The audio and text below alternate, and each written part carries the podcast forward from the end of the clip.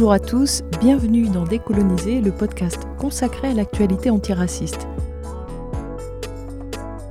Mon nom est Malika Salin et je vous retrouve chaque semaine pour aborder une question en lien avec le racisme. Décoloniser est un espace où parler de lutte, de résistance et où essayer de comprendre comment fonctionne le racisme pour mieux le combattre.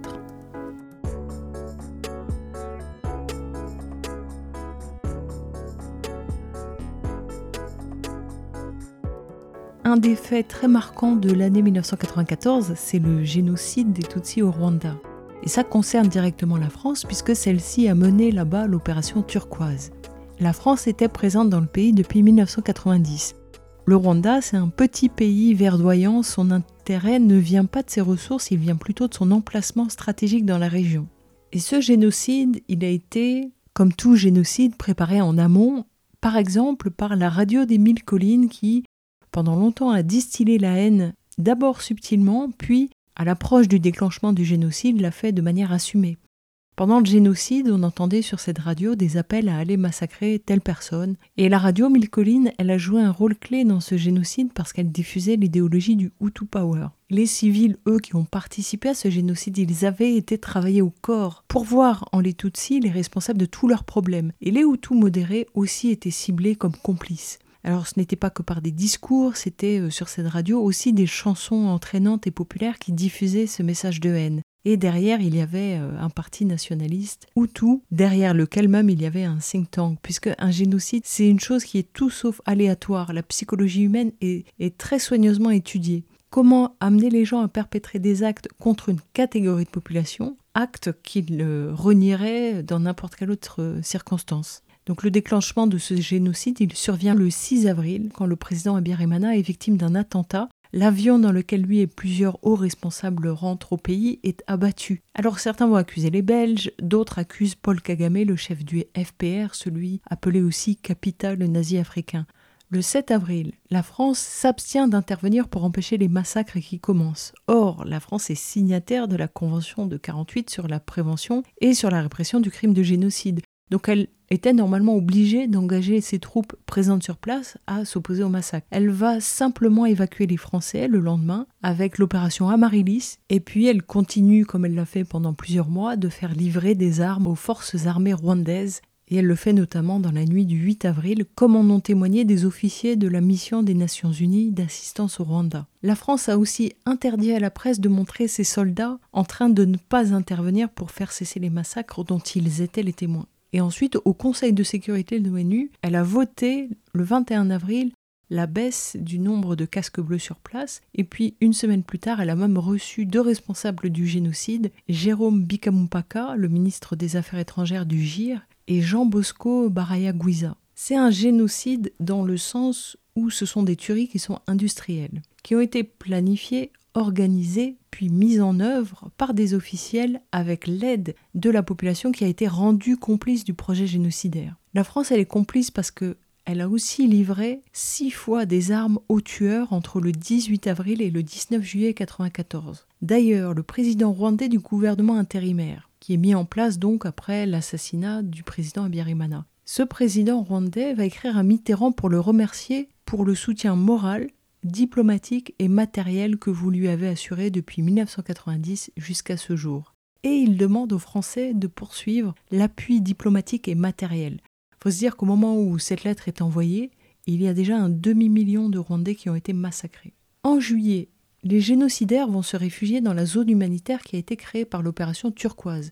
Et à partir de cette zone, ça va être très facile pour eux de passer la frontière pour aller se cacher au Zaïre et l'état-major tactique de Turquoise va même évacuer le gouvernement provisoire vers le Zaïre. Le génocide, il prend fin le 17 juillet, il a fait presque un million de morts, mais c'est le début des problèmes pour le Zaïre, actuel RDC, qui se trouve déstabilisé et embarqué dans une longue guerre. L'Afrique centrale, elle est déstabilisée, et c'est la RDC qui paie quand même le plus lourd tribut, avec à ce jour 12 millions de morts. Donc la France s'est illustrée en permettant aux génocidaires d'aller se cacher au Zaïre, mais aussi sur son territoire. Comme toujours, la règle du pouvoir blanc, c'est de créer le mal et son remède. Et donc la France, elle va chercher à se distinguer en étant celle qui dénonce le plus la barbarie qui a déchiré le Rwanda.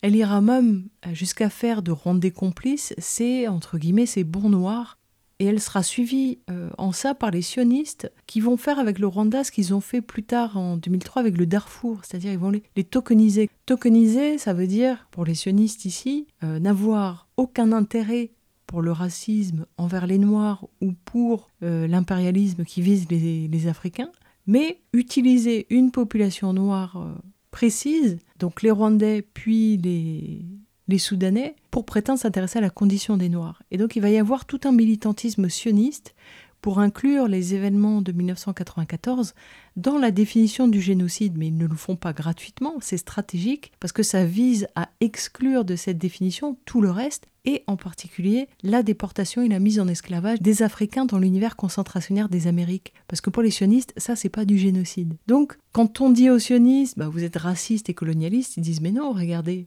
nous sommes solidaires des Rwandais et de leur combat. Et en même temps, ça les intéressait aussi le, Rwanda parce que c'était finalement des Noirs contre des Noirs. Et donc ça permettait de brouiller la définition du racisme et de dire bah, tout le monde peut être raciste. Heureusement, heureusement, il y a eu et il y a toujours à ce jour un militantisme acharné de Rwandais qui s'attachent à faire connaître la réalité de l'implication française et aussi à chasser les génocidaires cachés en France pour qu'ils soient jugés au pays. Alors pourquoi est-ce que la France fait ça? Ben Parce que aujourd'hui, Kagame, le laquais des Américains, ben il sert aussi ses intérêts. Ce sont deux nations blanches qui bénéficient de la guerre en RDC.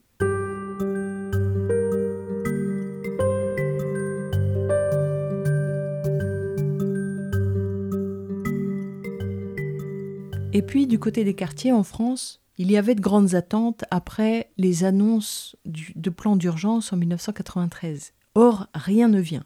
Il y a que Simone Veil ne s'occupe pas que de la ville, elle a d'autres dossiers et elle est accaparée par le sida, par la toxicomanie, par les sans-abri et pour elle la banlieue passe après. Elle semble être de bonne volonté, mais elle ne connaît pas la situation des banlieues. Et puis, on, on, lui reproche aussi une vision un peu misérabiliste qui confond quartier et pauvreté. Or, dans les quartiers à ce moment-là, les grandes attentes, c'est quoi? C'est la question de l'attribution des HLM. Parce que là, à ce moment-là, tout le monde a compris qu'il y a un système de quotas. Le MRAP va d'ailleurs organiser en 1994 un colloque sur ce thème où littéralement ils tirent l'alarme. Ils disent plus personne ne veut loger les immigrés et les pauvres, ils coûtent cher et ils votent mal.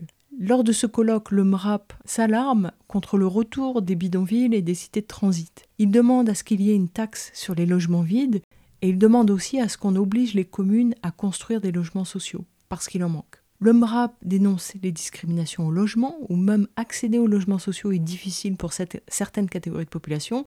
Et puis les professionnels du domaine dénoncent donc ces quotas non dits, qui sont même euh, valables très en amont, au moment de la construction, de la réhabilitation, et où dès qu'il s'agit de réaliser des opérations sociales, bah, il y a plein d'obstacles qui sont mis en place. Et puis les maires se cachent aussi derrière la lutte contre la ghettoisation pour refuser de donner des appartements aux Noirs, aux Arabes, aux voyageurs. Et, on sait à ce moment-là que les fichiers ethniques, euh, ça existe. Donc on va dire aux gens, bah, vous serez mieux à tel endroit. Puis en fait, on fait une barre avec euh, seulement des Noirs, des blocs entiers avec que des Arabes, etc.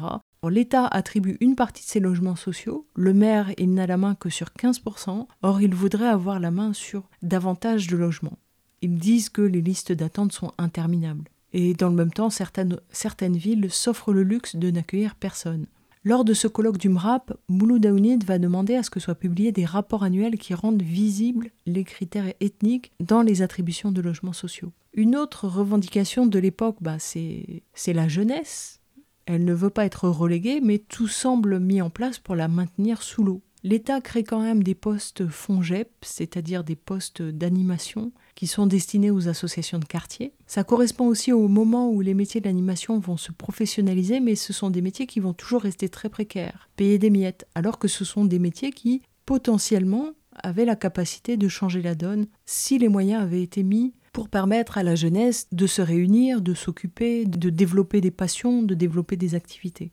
Et puis, une autre revendication, bah, c'est d'être traités comme des citoyens à part entière. Et enfin, la question de la police, des contrôles injustes jusqu'aux morts impunies. Et donc, pendant que Simone Veil échoue à prendre en charge tout ça, eh bien, Charles Pasqua, lui, il est hyper présent dans les médias. Du coup, il occupe tout l'espace. Et c'est dommage parce qu'elle, elle aurait pu avoir un autre discours sur la drogue dans les quartiers. par exemple, mais elle est dépassée, et donc c'est sa vision à lui de la drogue qui va être imposée.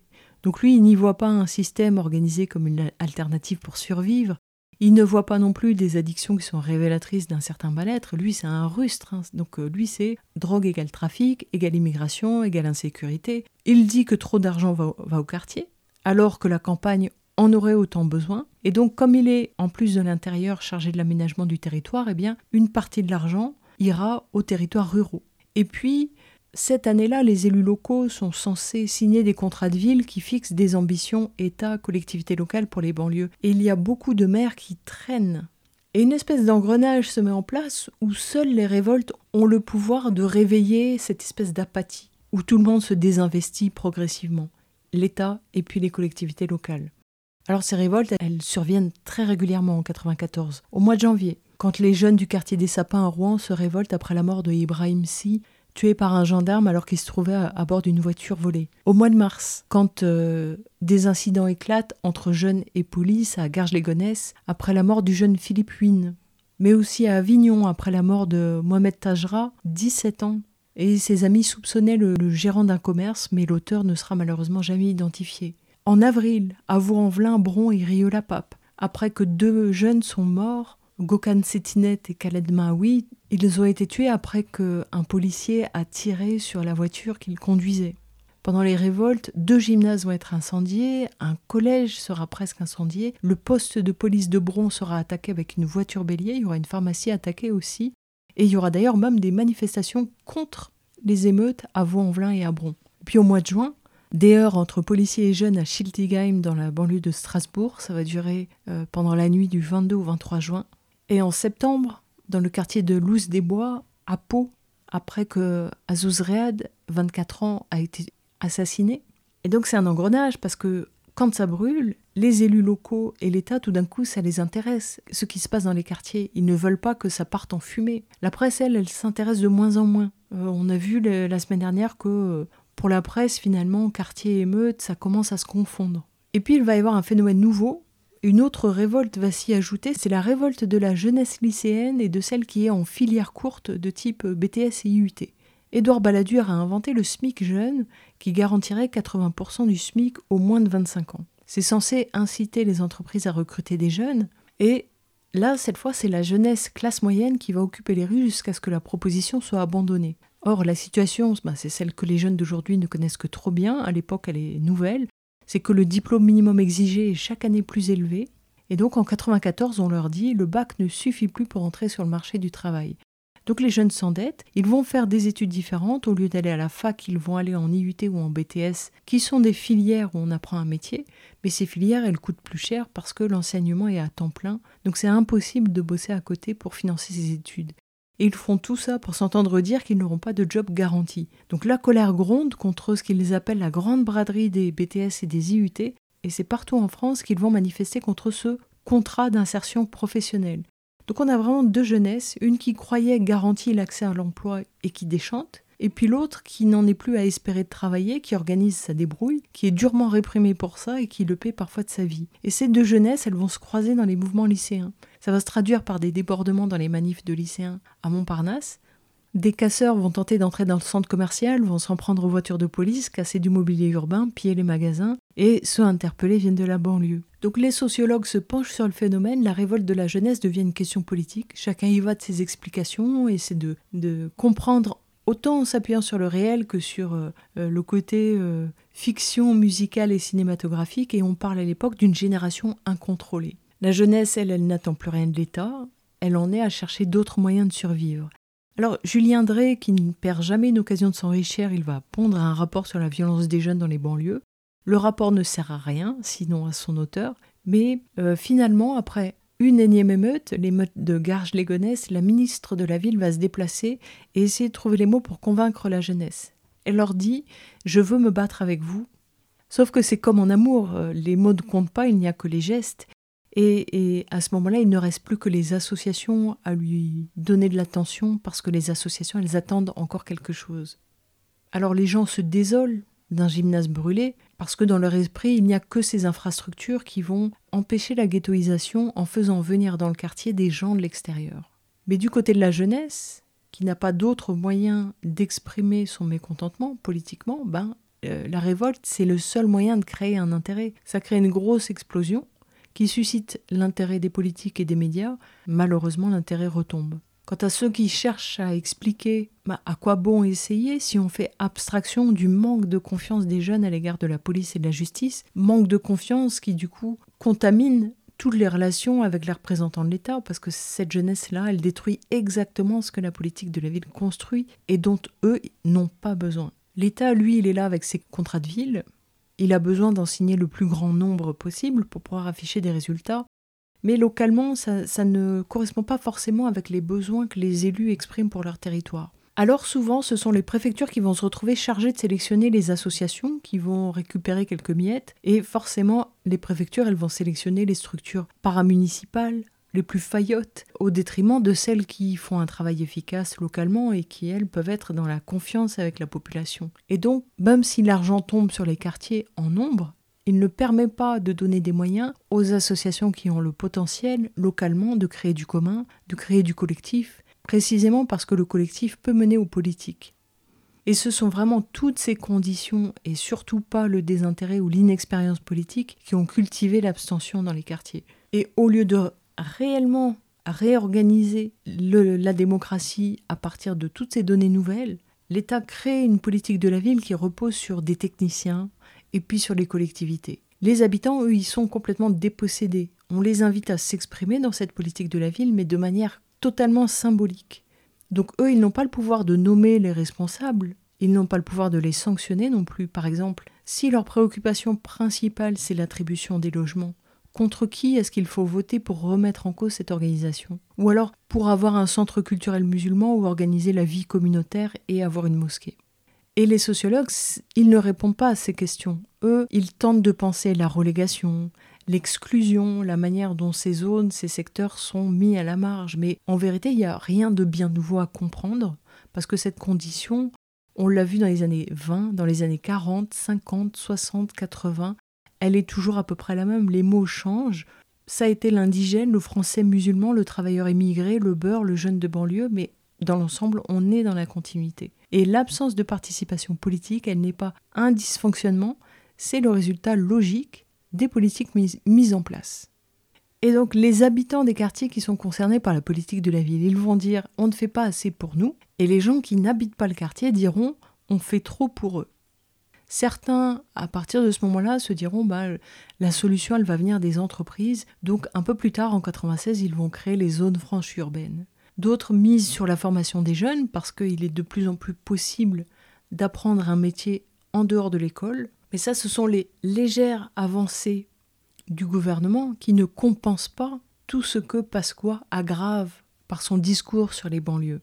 Parce que le discours sur la banlieue, il se banalise. Et Pasqua n'est pas le seul à propager des images de la banlieue et de sa population complètement anxiogène. Alors, Pasqua, lui, il le fait dans un but précis. Il essaie de créer les conditions pour que la, police puisse avoir plus de moyens. Il a en préparation un projet de loi d'orientation et de programmation pour la police avec lequel il espère mettre en place une nouvelle organisation de la police nationale avec plus de moyens en hommes, en matériel, en méthodologie aussi, parce qu'il dit qu'il faut passer à la police du XXIe siècle. Donc Pasqua, son souhait vraiment, il est très engagé là-dedans, c'est de donner un nouveau souffle à la sécurité intérieure dans l'Hexagone. Et le moteur, c'est l'argent.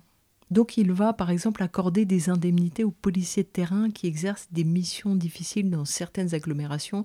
On sait évidemment à quoi ça correspond. Pasqua cite d'ailleurs euh, l'exemple des BAC spécialisés dans ce qu'on appelle le saut de dessus contre les délinquants. BAC qui d'ailleurs depuis 92 sont généralisés à tout le territoire après avoir été créés au départ pour l'île de France. Donc ceux-là, les BACeux, ben Pasqua les soigne. Pour ce projet de loi, il s'est donné les moyens il a commencé dès 1993 en lançant une énorme consultation via la mission Borderie. 120 000 policiers ont pu s'exprimer dans un questionnaire sur leur métier, sur l'organisation de la police. Le résultat aurait dû être public, mais la maison en aurait pris un tel coup que finalement le rapport est resté confidentiel. Mais c'est sur ce rapport que Pasqua s'appuie pour proposer sa loi.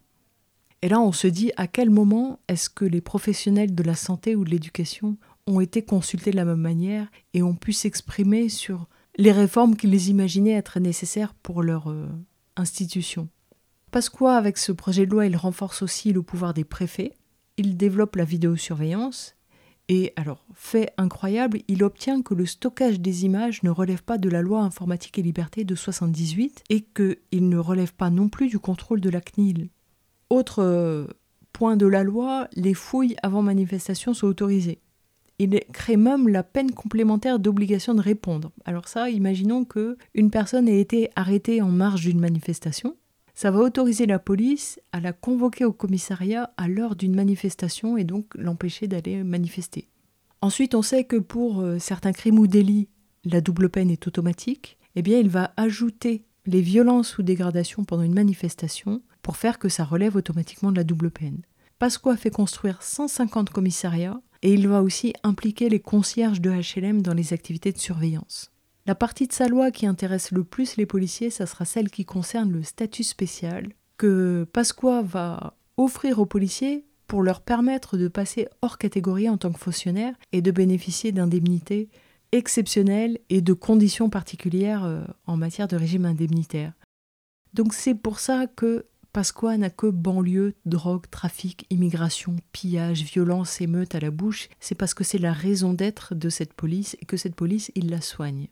Pasqua en fait aussi des tonnes sur l'islamisme. Il laisse croire que la France pourrait un jour devenir la base arrière, c'est-à-dire le, le sanctuaire du fils algérien, ce qui est inexact. Avec son discours qui amalgame réseau islamiste plus ou moins bien implanté, plus ou moins actif en France, et la grande masse des musulmans, qui ne sont pas tous euh, algériens ou d'origine algérienne, il stimule l'islamophobie et il va rendre possible des dérives comme celle des martyrs de Faux-Lambray. Or, ces dérives, elles laissent des traces et elles contribuent à dégrader la relation entre descendants de l'immigration et France. Cette histoire des martyrs de Faux-Lambray, vous la lirez en détail au lien qui est disponible avec cet épisode. Ça commence avec l'opération Chrysanthème de 1993. 88 personnes sont soupçonnées d'appartenir à des réseaux terroristes en lien avec le Front islamique du salut algérien. Certaines de ces personnes sont expulsées, d'autres sont assignées à résidence. En août 1994, plusieurs dizaines d'autres personnes sont arrêtées après que des Français ont été assassinés en Algérie.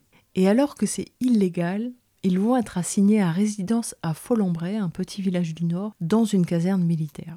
Pasqua les traite de complices de terroristes et d'assassins, Sauf que leurs avocats vont découvrir des dossiers vides.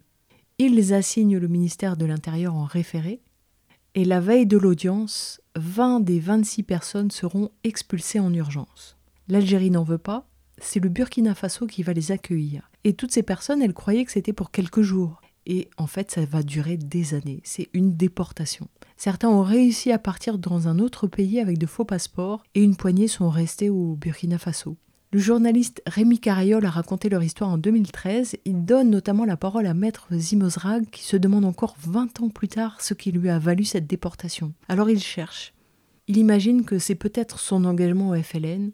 Un autre, Soufiane, avait été approché par les RG, mais il avait refusé de devenir un indique. Et c'est ce qui lui a valu d'être euh, expulsé. Il s'est fait à son sort. Il a fondé une famille au Burkina Faso et au moment où il est interviewé, il espère revoir sa famille, mais ses demandes de visa sont toujours refusées. Du coup, il dit que ce n'est pas Ouagadougou, c'est Ouagatanamo.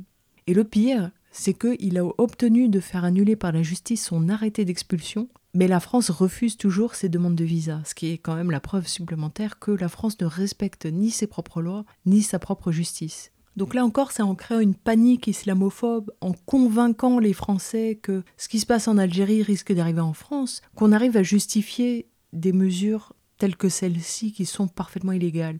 Et parmi les responsables, il n'y a pas que Pasqua, il y a évidemment des intellectuels, comme par exemple Gilles Kepel, qui a donné un fondement scientifique à cette panique islamophobe. Déjà en 1994, il publiait des livres sur la radicalisation de la jeunesse musulmane de France. Mais il n'y a pas que lui. François Bérou aussi en est un autre. En 1994, il a élaboré un nouveau texte réglementaire sur le port du foulard islamique à l'école. Il le fait pour céder aux caprices de l'ancien principal du collège de Creil, Ernest Chénière, qui ensuite est devenu député RPR. Et là, on voit que c'est un véritable militant radical de la laïcité, Dès euh, le mois de juillet 1994, il dépose une proposition de loi pour interdire le port ostentatoire de tout signe d'appartenance religieuse, politique ou philosophique dans les établissements scolaires. Il dit dans sa proposition de loi que l'école est le terrain de prédilection de la stratégie insidieuse du djihad et il qualifie d'alarmante la situation dans certains établissements. Ils veulent donc imposer le principe de neutralité à tous les membres de la communauté scolaire. En même temps, ils insistent euh, sur l'importance de la liberté d'expression des élèves et sur le respect du pluralisme et du principe de neutralité. Bérou le canalise un peu, il préfère une circulaire, mais ce sont vraiment ces gens-là qui créent le problème parce qu'à l'époque les cas sont rares et ils ne font pas tant de vagues que ça. Ainsi, en mai 94, deux jeunes filles avaient fait un recours après une interdiction et le Conseil d'État est allé dans leur sens. D'autres fois, ça a été euh, considéré comme une perturbation des activités pédagogiques et les élèves ont été déboutés. En tout cas, il y a peu de cas et ces cas se règlent discrètement. C'est donc, on voit toujours des gens comme bah, cet ancien proviseur de Creil qui mettent le feu aux poudres. Et lui a fait ça en 1994, bah, il a obtenu gain de cause dix ans plus tard avec la loi de 2004. On se quitte avec un titre du rebelle qui cette année-là avait été enlevé par un groupe armé jusqu'à ce que la population obtienne sa libération.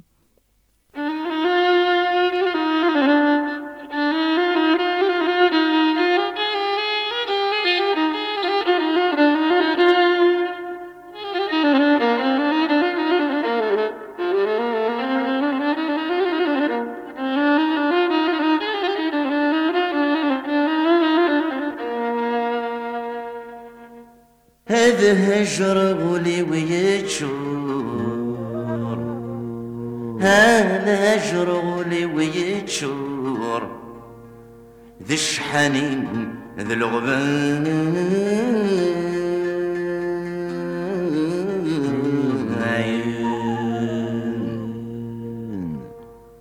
آه يا الدني ثمن غرور. هذا يبوصم صموين كميون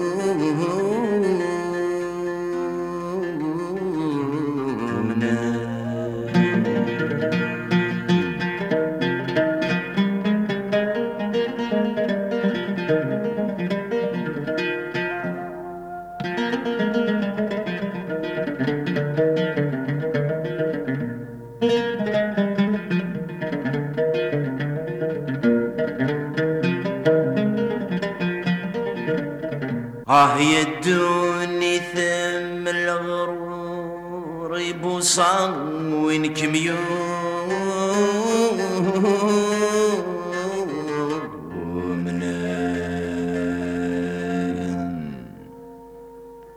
تحمل مكش بحظ لا عرور اثغط لو ذكر جهر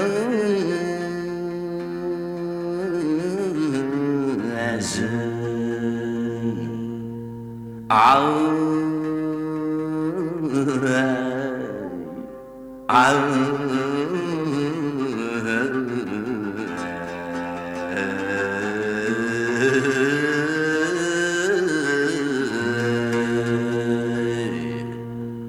غافل في حل ثاقني النور ورايش بلا الزمان يوم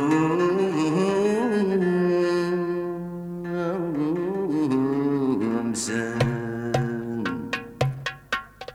ما روح غور دبرين غرا غور يا حبيب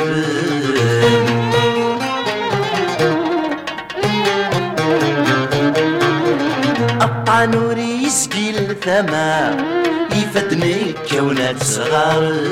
نغري غذب ربي التمرام الغرضي سيدي تلقان عجب البسات تسرد ويدك يا السودان غلي غلق بالتمرام الغرض سيدي دقان بيبك شيخ اجمل بسات تسرد ذاشد يا السودان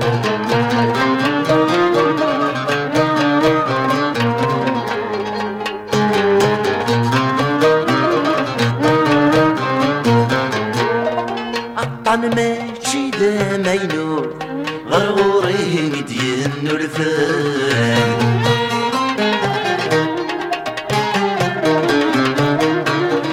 يخفي وثر ملي الثاقو يوثي في الحفذي ظرفان وثي يدي ثبور سمح يا مولان عزيز أحسن ذات يمو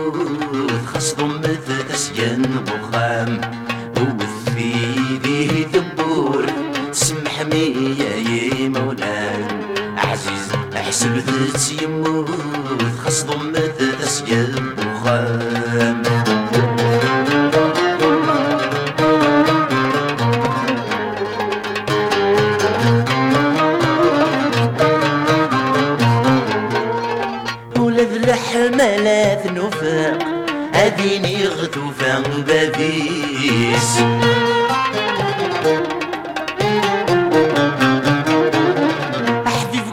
في الدوغ يغرق غرق قمض قيدي ينهار وليس ما تسيريو وثميسي يحرق تسول ذل خياليس حلفا بثدوهم الحلق اسفروا ايدي الشغليس.